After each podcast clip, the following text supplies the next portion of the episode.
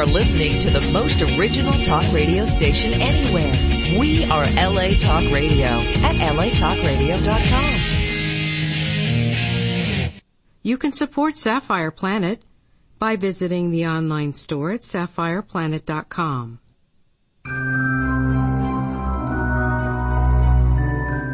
Welcome. Your journey is just beginning.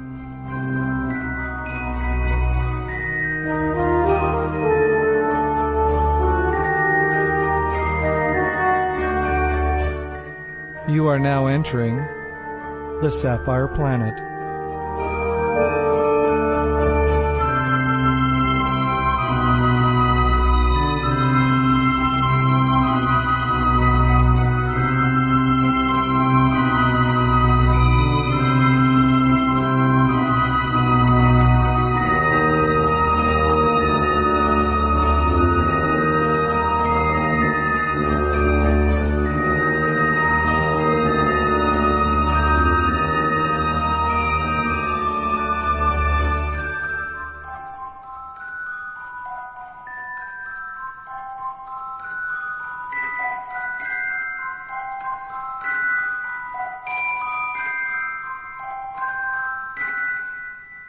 You are now in the Sapphire Planet.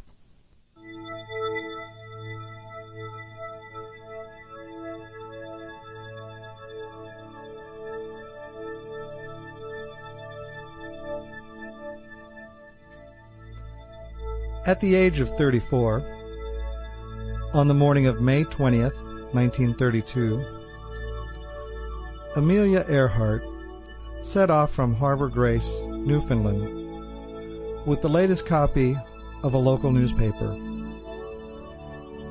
The dated copy was intended to confirm the date of the flight. She intended to fly to Paris in her single engine Lockheed Vega 5B to emulate Charles Lindbergh's solo flight. This 1932 transatlantic solo flight lasting 14 hours and 56 minutes, during which she contended with strong northerly winds, icy conditions, and mechanical problems. Earhart landed in a pasture at Culmore, north of Derry, Northern Ireland. The landing was witnessed by Cecil King and T. Sawyer. When a farmhand asked, Have you flown far? Earhart replied, From America. The site is now the home of a small museum, the Amelia Earhart Center.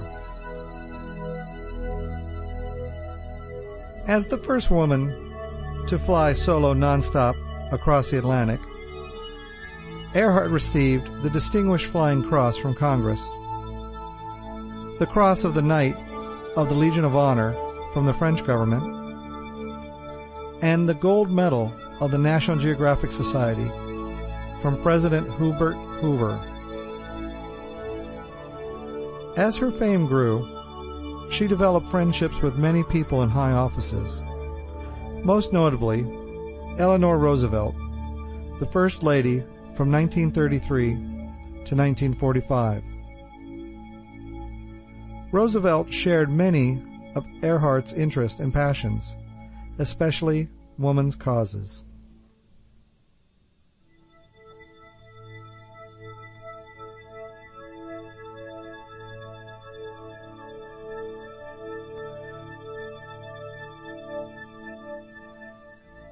After flying with Earhart, Eleanor Roosevelt obtained a student permit to fly, but did not pursue her plans to learn to fly. The two friends communicated frequently throughout their lives. Another famous flyer, Jacqueline Cochran, considered Earhart's greatest rival by both media and the public, also became a confidant and friend during this period.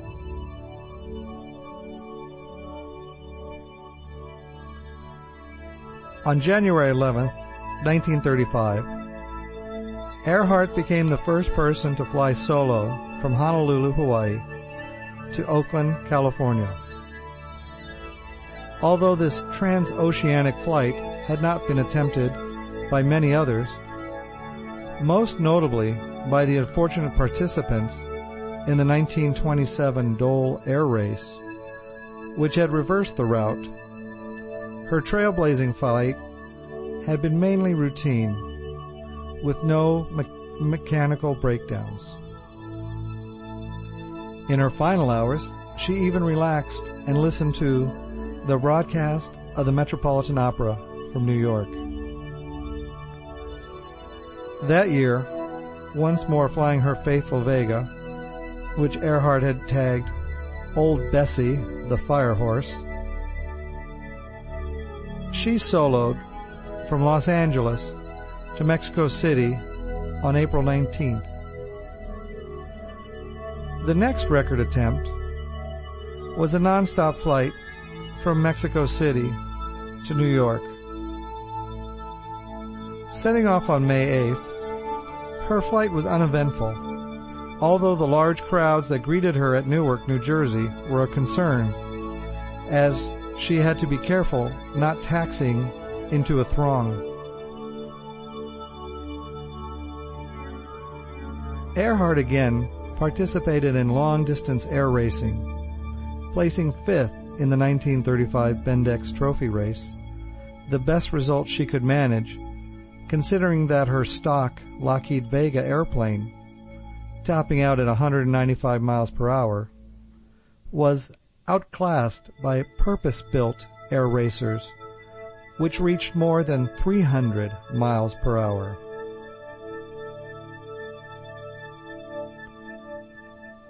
The race had been a particularly difficult one, as one competitor, Cecil Allen, died in a fiery takeoff mishap, and rival Jacqueline Cochran was forced to retire due to mechanical problems and the blinding fog and violent thunderstorms that plagued the race.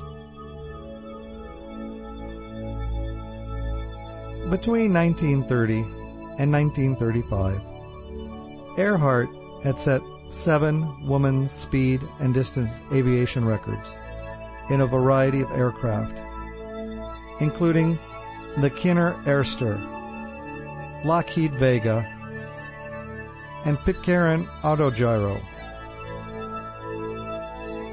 By 1935, recognizing the limitations of her lovely red Vega in long transoceanic flights, Earhart contemplated, in her own words, a new prize, one flight which I wanted to attempt, a circumnavigation of the globe as it nears its waistline as it could be.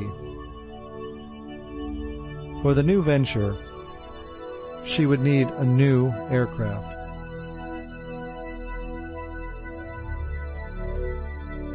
While Earhart was away on a speaking tour in late November 1934, a fire broke out at the Putnam residence in Rye, destroying many family treasures and Earhart's personal mementos. As Putnam had already sold his interest in the New York-based publishing company to his cousin Palmer, following the fire, the couple decided to move to the West Coast, where Putnam took up his new position as head of the editorial board of Paramount Pictures in North Hollywood. While speaking in California in late 1934, Earhart had contracted Hollywood stunt pilot Paul Mantz in order to improve her flying, especially on long distance flights in her Vega, and wanted to move closer to him.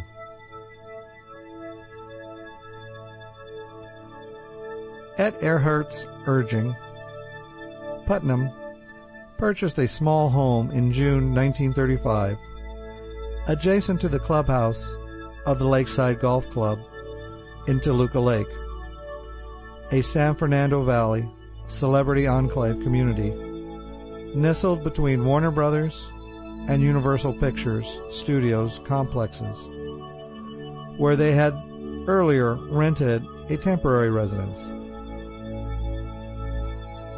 Earhart and Putnam would not move in immediately, however, as they decided to very considerably remodel and enlarge the existing small structure to meet their needs, thus delaying their occupation of their new home for some months.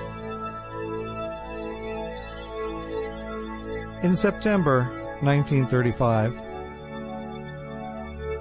Earhart and Mantz formally established a business partnership they had been considering since late 1934 by creating the short-lived Earhart Mantz Flying School, which Mantz controlled and operated through his aviation company, United Air Services, located at the Burbank Airport, about five miles from Earhart's Toluca Lake home.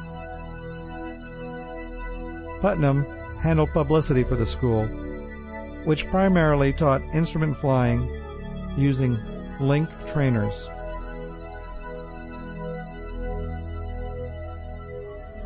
Earhart joined the faculty of Purdue University in 1935 as a visiting faculty member to console women on careers and a technical advisor to the Department of Avionics.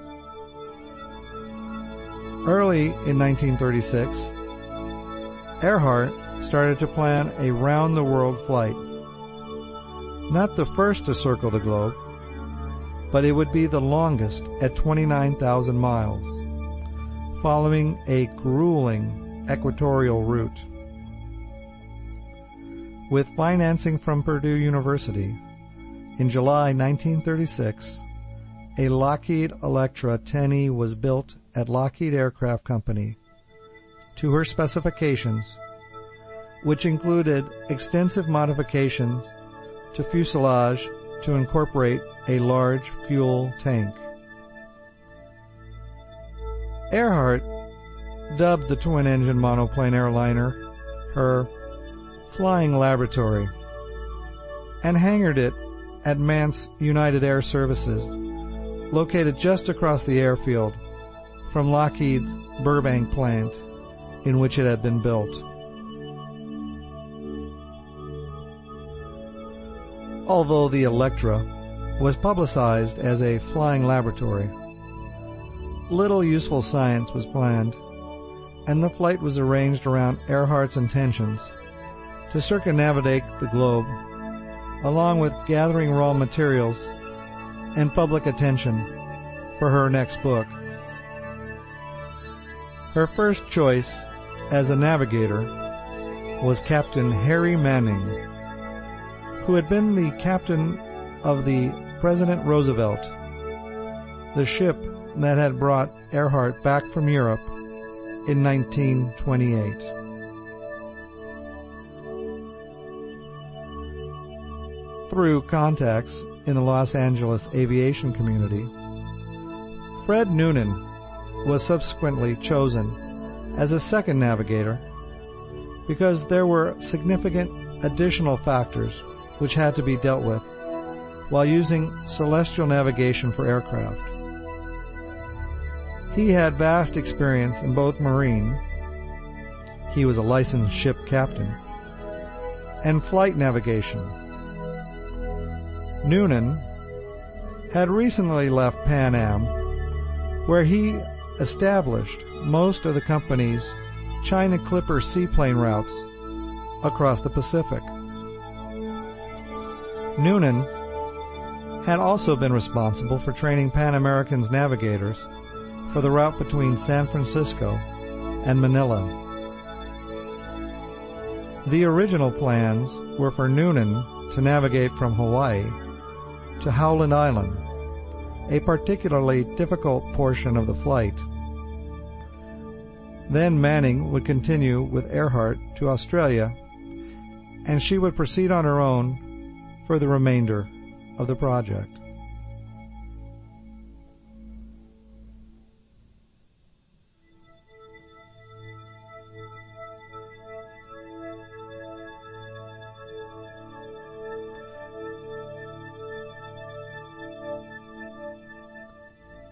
On St. Patrick's Day, March 17, 1937, Earhart and her crew flew the first leg from Oakland, California to Honolulu, Hawaii.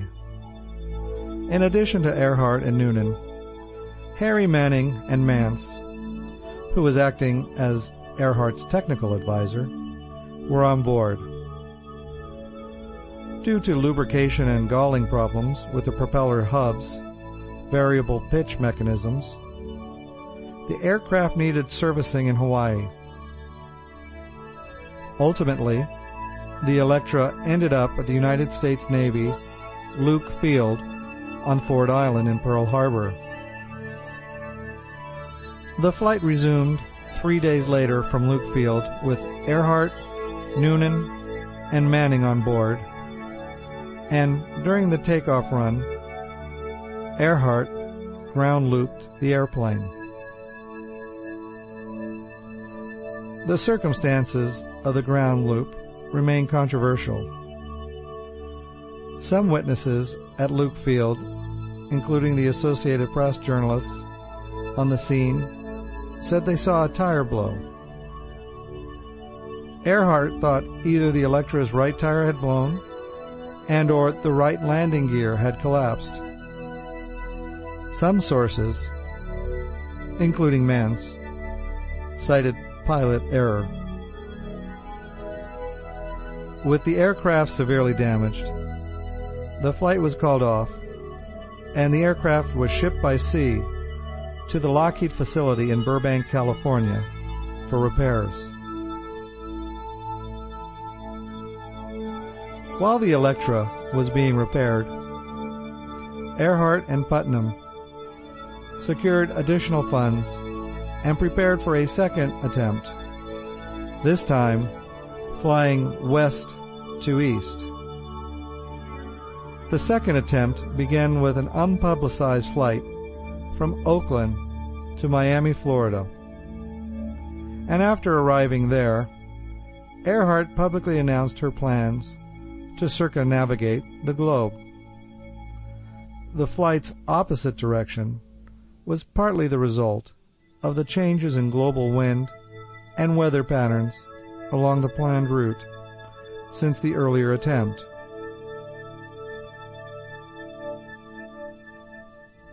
Fred Noonan was Earhart's only crew member for the second flight. They departed Miami on June 1st, and after numerous stops in South America, Africa, the Indian subcontinent of Southeast Asia, arrived at Lae, New Guinea on June 29, 1937. At this stage, about 22,000 miles of the journey had been completed.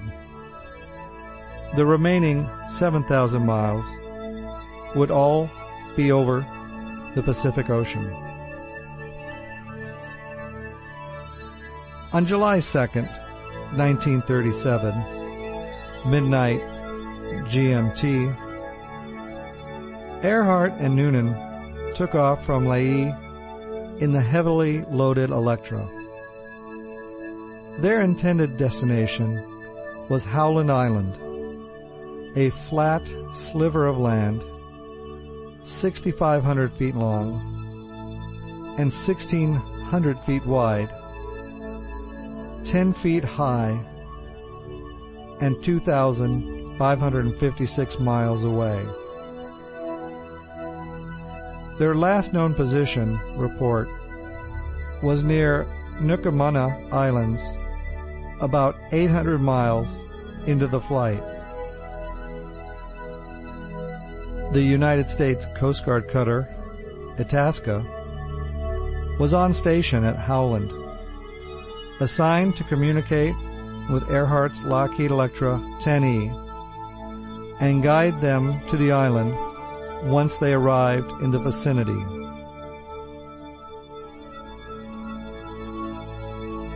Through a series of misunderstandings or errors, the details of which are still controversial, the final approach to Howland Island using radio navigation was not successful. Fred Noonan, the navigator, had earlier written about problems affecting the accuracy of radio direction finding in navigation.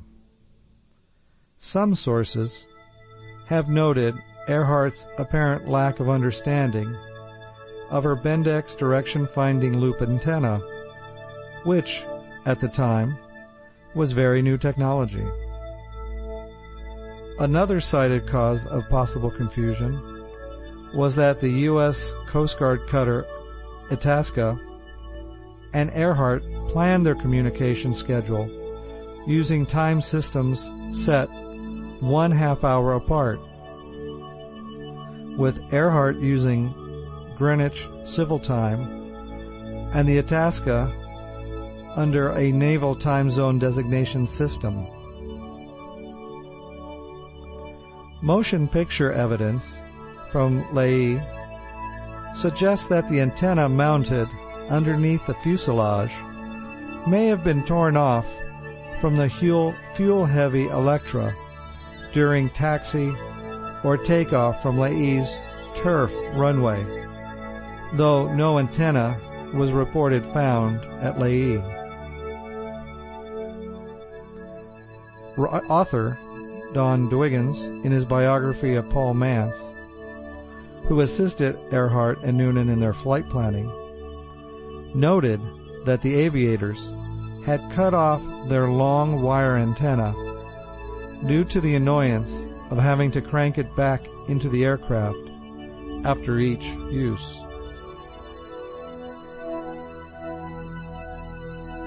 During Earhart's and Noonan's approach to Howland Islands, the Itasca received strong and clear voice transmissions from Earhart identifying as KHAQQ.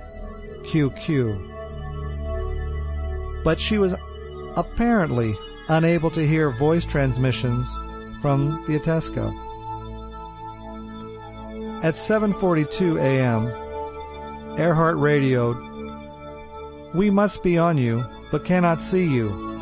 But gas is running low have been unable to reach you by radio. We are flying at 1,000 feet. Her 7:58 a.m. transmission said she couldn't hear the Itasca and asked them to send voice signals so she could try to take a radio bearing. This transmission was reported by the Itasca as the loudest possible signal indicating Earhart and Noonan were in the immediate area. They couldn't send voice at the frequency she asked for, so Morse code signals were sent instead.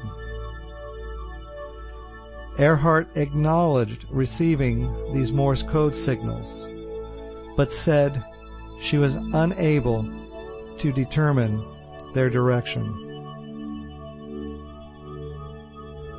in her last known transmission at 8:43 a.m. Earhart broadcasts, "We are on the line 157 by 337. We will repeat this message. We will repeat this on 6210 kilocycles. Wait." However, a few moments later, she was back on the same frequency 3105 kilocycles with a transmission which was logged as questionable. We are running on the line north and south. Earhart's transmissions seem to indicate that she and Noonan believed they had reached Howland's chartered position, which was incorrect by about five nautical miles. The Itasca used her oil-fired boilers to generate smoke for a period of time, hoping to attract the flyers' attention. Unfortunately, Earhart and Noonan did not see it. The many scattered clouds in the area around Howland Island have also been cited as a problem. Their dark shadows on the ocean's surface may have been almost indistinguishable from the island's subdued and very flat profile. Whether any post-loss radio signals were received from Earhart and Noonan remains controversial. If transmissions were received from the Electra, most, if not all, were weak and hopelessly garbled.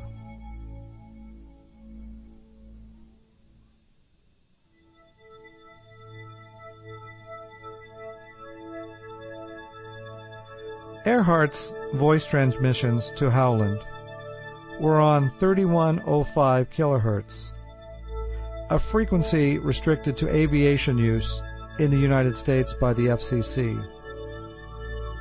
This frequency was not thought to be fit for broadcast over great distances. When Earhart was cruising altitude and midway between Lae and Howland, over 1,000 miles from each, neither station her scheduled transmissions at 8:15 Greenwich Central Time.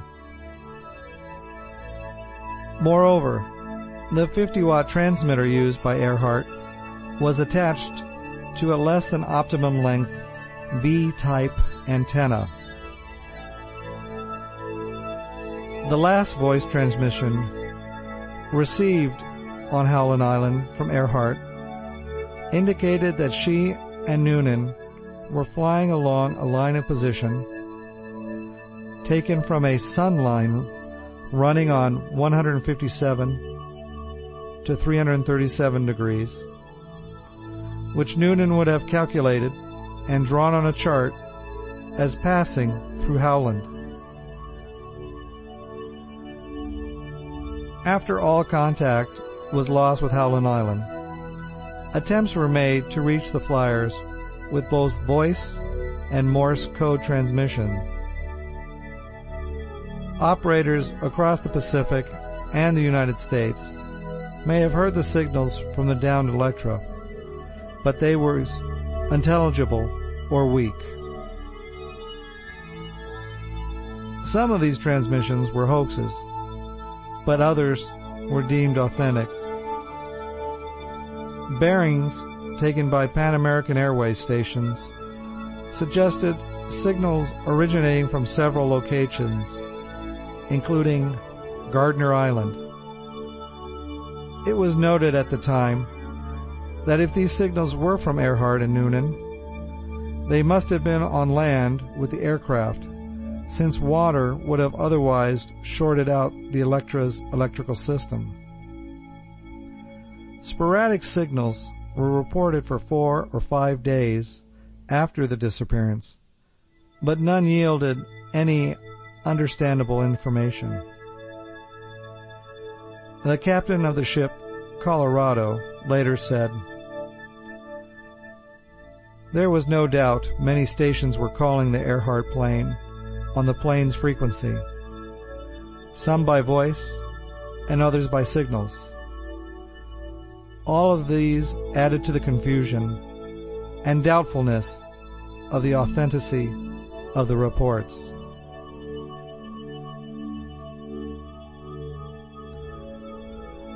Beginning approximately one hour after Earhart's last recorded message, the U.S. Coast Guard cutter Itasca undertook an ultimately unsuccessful search north and west of Howland Island.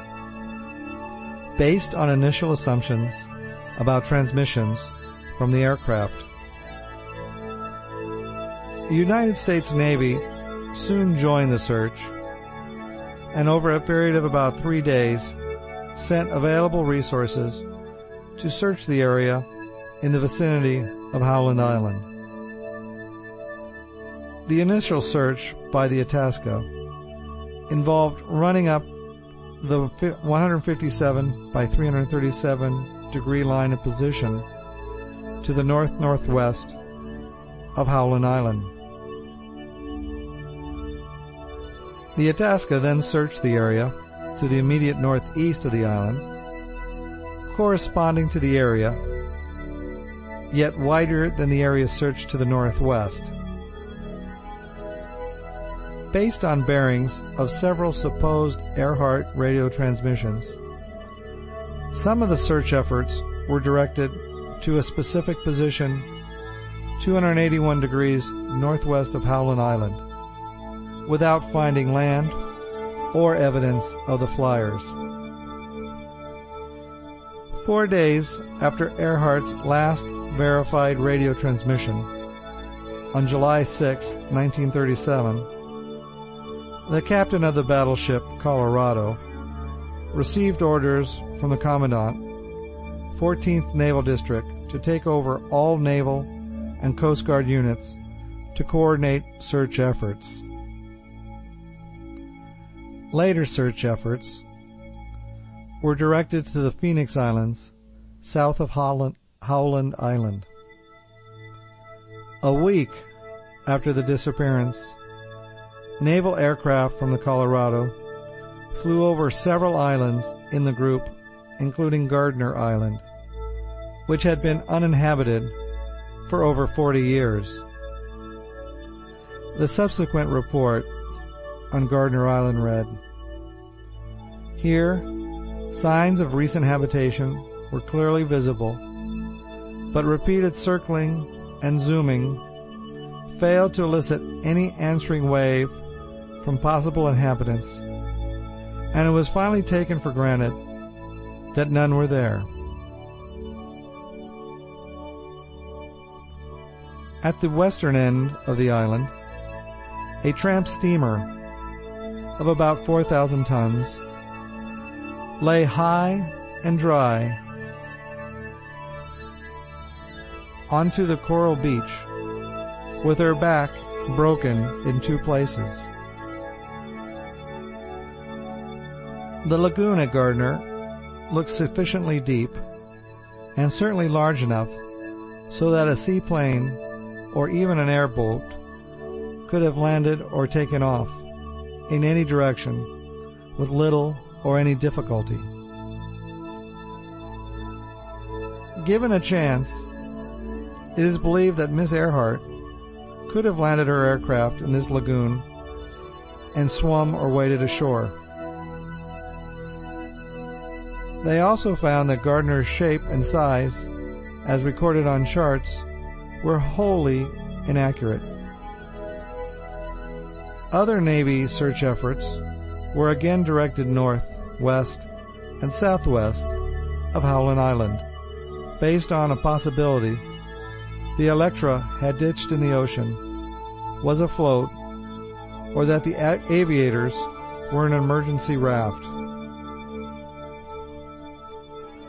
The official search efforts lasted until July 19, 1937. At $4 million, the air and sea search by the Navy and Coast Guard was the most costly and intensive in U.S. history up to that time.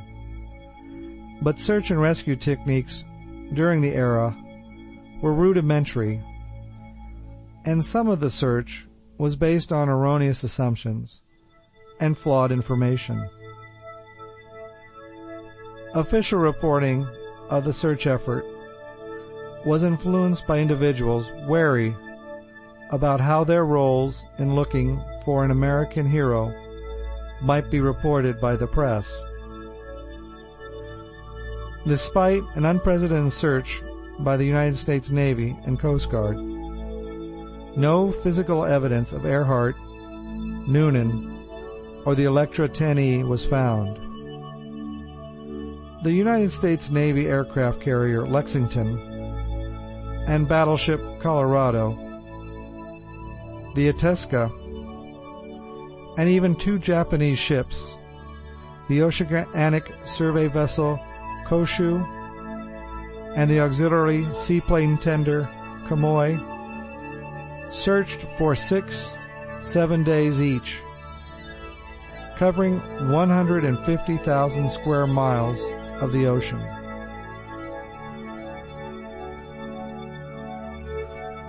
Immediately after the end of the official search, Amelia's husband Putnam financed a private search by local authorities of nearby Pacific islands and waters, concentrating on the Gilberts.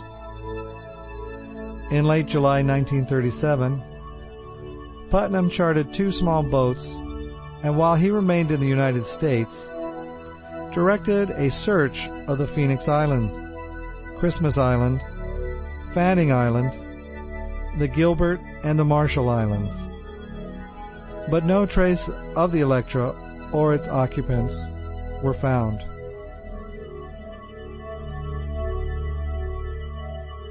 Back in the United States, Putnam acted to become the trustee of Earhart's estate so that he could pay for the searches and related bills. A probate court in Los Angeles, Putnam requested to have the death and absentia seven year waiting period waived so that he could manage Earhart's finances. As a result, Earhart was declared legally dead on January 5, 1939.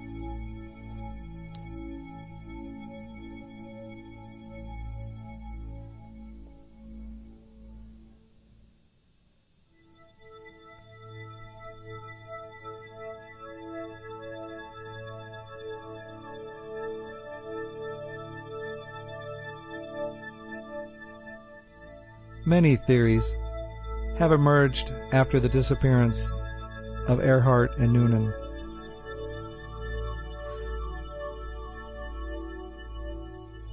Two possibilities concerning the flyer's fate have prevailed among researchers and historians. One, the crash and sink theory. Many researchers believe the Electra ran out of fuel and Earhart and Noonan ditched at sea. Navigator and aeronautical engineer Elgin Long and his wife Mary Kay devoted 35 years of exhaustive research to the crash and sink theory, which is the most widely accepted explanation for the disappearance. Captain Lawrence F. Safford, U.S. Navy, who was responsible for the interwar Mid-Pacific Strategic Direction Finding Net and the decoding of Japanese purple cipher messages for the attack on Pearl Harbor, began a lengthy analysis of the Earhart flight during the 1970s. His research included the intricate radio transmissions documented. Safford came to the conclusion poor planning, worse execution.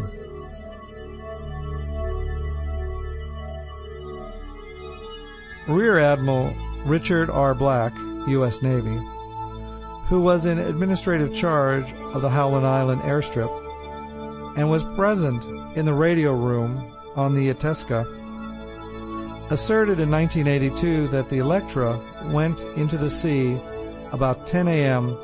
July 2, 1937, not far from Howland.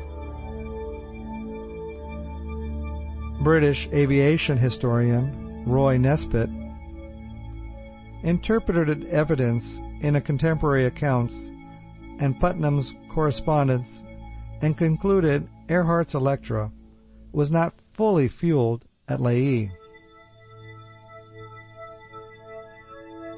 William L. Polhemus, the navigator on Ann Pellegreno's 1967 flight, which followed Earhart and Noonan's original flight path, studied navigational tables for July 2, 1937, and thought the Noonans and thought Noonan may have miscalculated the single line approach intended to hit Howland.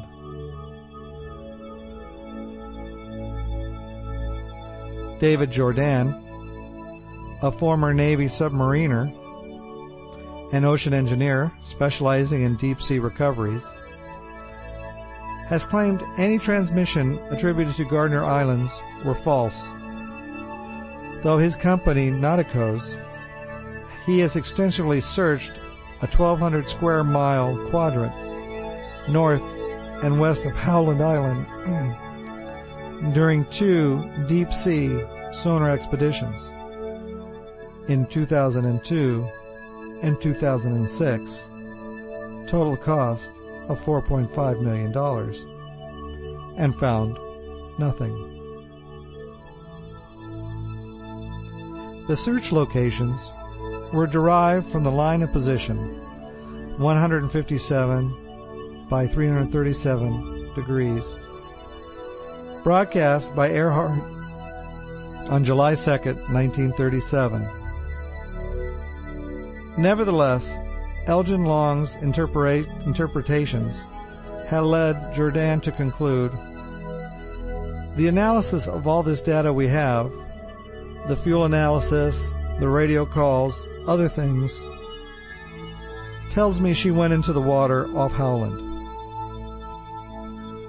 Earhart's stepson, George Palmer Putnam, Jr., has been quoted as saying he believes the plane just ran out of gas. Susan Butler, author of the definitive Earhart biography, East to the Dawn, says she thinks the aircraft went into the ocean, out of sight of Howland Island, and rests on the seafloor at the depth of 17,000 feet.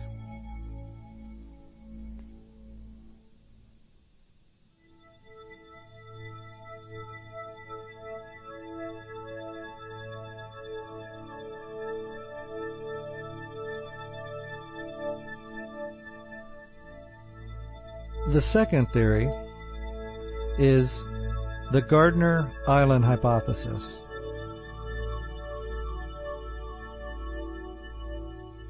Immediately after Earhart and Noonan's disappearance, the United States Navy, Paul Mantz, and Earhart's mother, who convinced Putnam to undertake a search in the Gardner Group, all expressed belief the flight had ended in the Phoenix Islands, now part of Kiribati, some 350 miles southeast of Howland Island.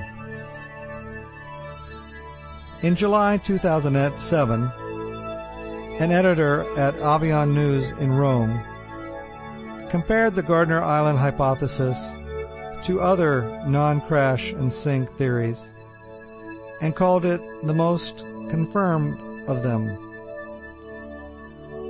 In 1988, the International Group for Historic Aircraft Recovery initiated their project to investigate the Earhart Noonan disappearance, and since then has said sent six expeditions to the island. They have suggested Earhart and Noonan may have flown without further radio transmissions for two and a half hours along the line of position Earhart noted in her last transmission received at Howland. Arrived at the then uninhabited Gardner Island, now Nikumaroro, in the Phoenix Group, landed on extensive reef flat near the wreck of a large freighter, the SS Norwich City, and ultimately perished. This research has produced a range of documented archaeological and an anecdotal evidence supporting this hypothesis. For example, in 1940, Gerald Gallagher, a British colonial officer and licensed pilot, radioed his superiors to inform them that he had found a skeleton, possibly that of a woman, along with an old-fashioned sextant box under the tree on the island's southeast corner. He was ordered to send the remains to Fiji, where in 1941 British colonial authorities took detailed measurements of the bones and concluded they were from a male about 5 feet 5 inches tall. However, in 1998, an analysis of the measurement data by forensic anthropologists indicate the skeleton had belonged to a tall white female of northern European ancestry. The bones themselves were misplaced in Fiji long ago and have not been found. During World War II, U.S. Coast Guard Loran Unit 92, a radio navigation station built in the summer and fall of 1944 and operational from mid-November 1944 until mid-May 1945, was located on Gardner Island's southeast end. Dozens of U.S. Coast Guard personnel were involved in its construction and operation, but were mostly forbidden from leaving the small base or having contact with the Gilbertese colonists then on the island and found known known artifacts related to Earhart.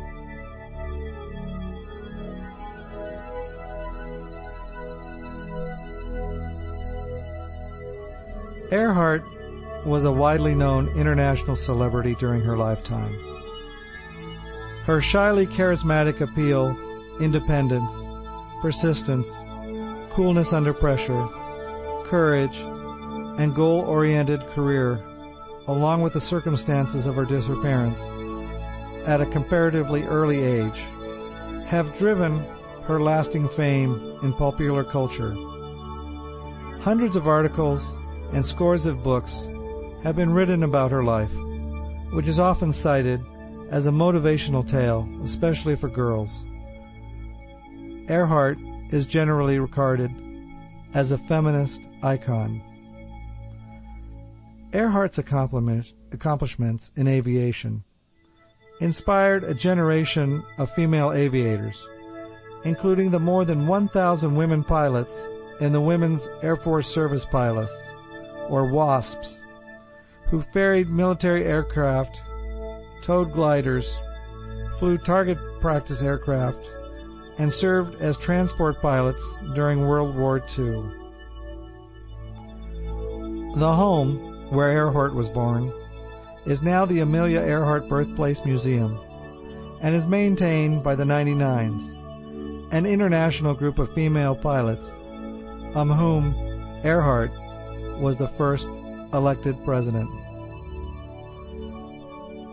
A small section of Earhart's Lockheed Electra starboard engine nacelle, recovered in the aftermath of the Hawaii crash, has been confirmed as authentic and is now regarded as a control piece that will help authenticate possible future discoveries. Amelia Earhart was one of the first feminists in aeronautics and aviation.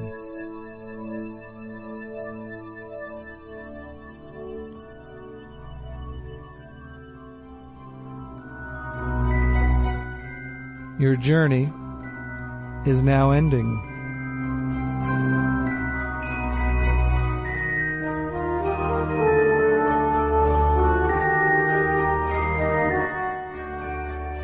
You are now leaving the Sapphire Planet.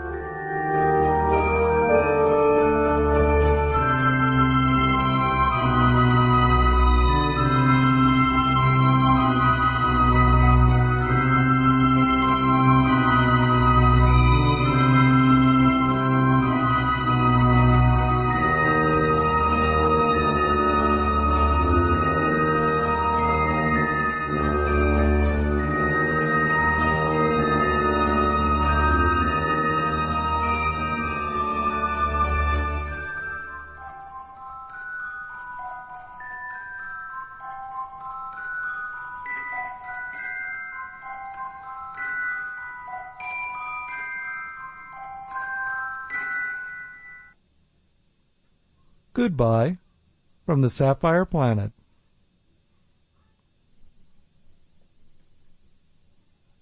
Own a piece of the planet. Now you can purchase Sapphire Planet merchandise online at sapphireplanet.com.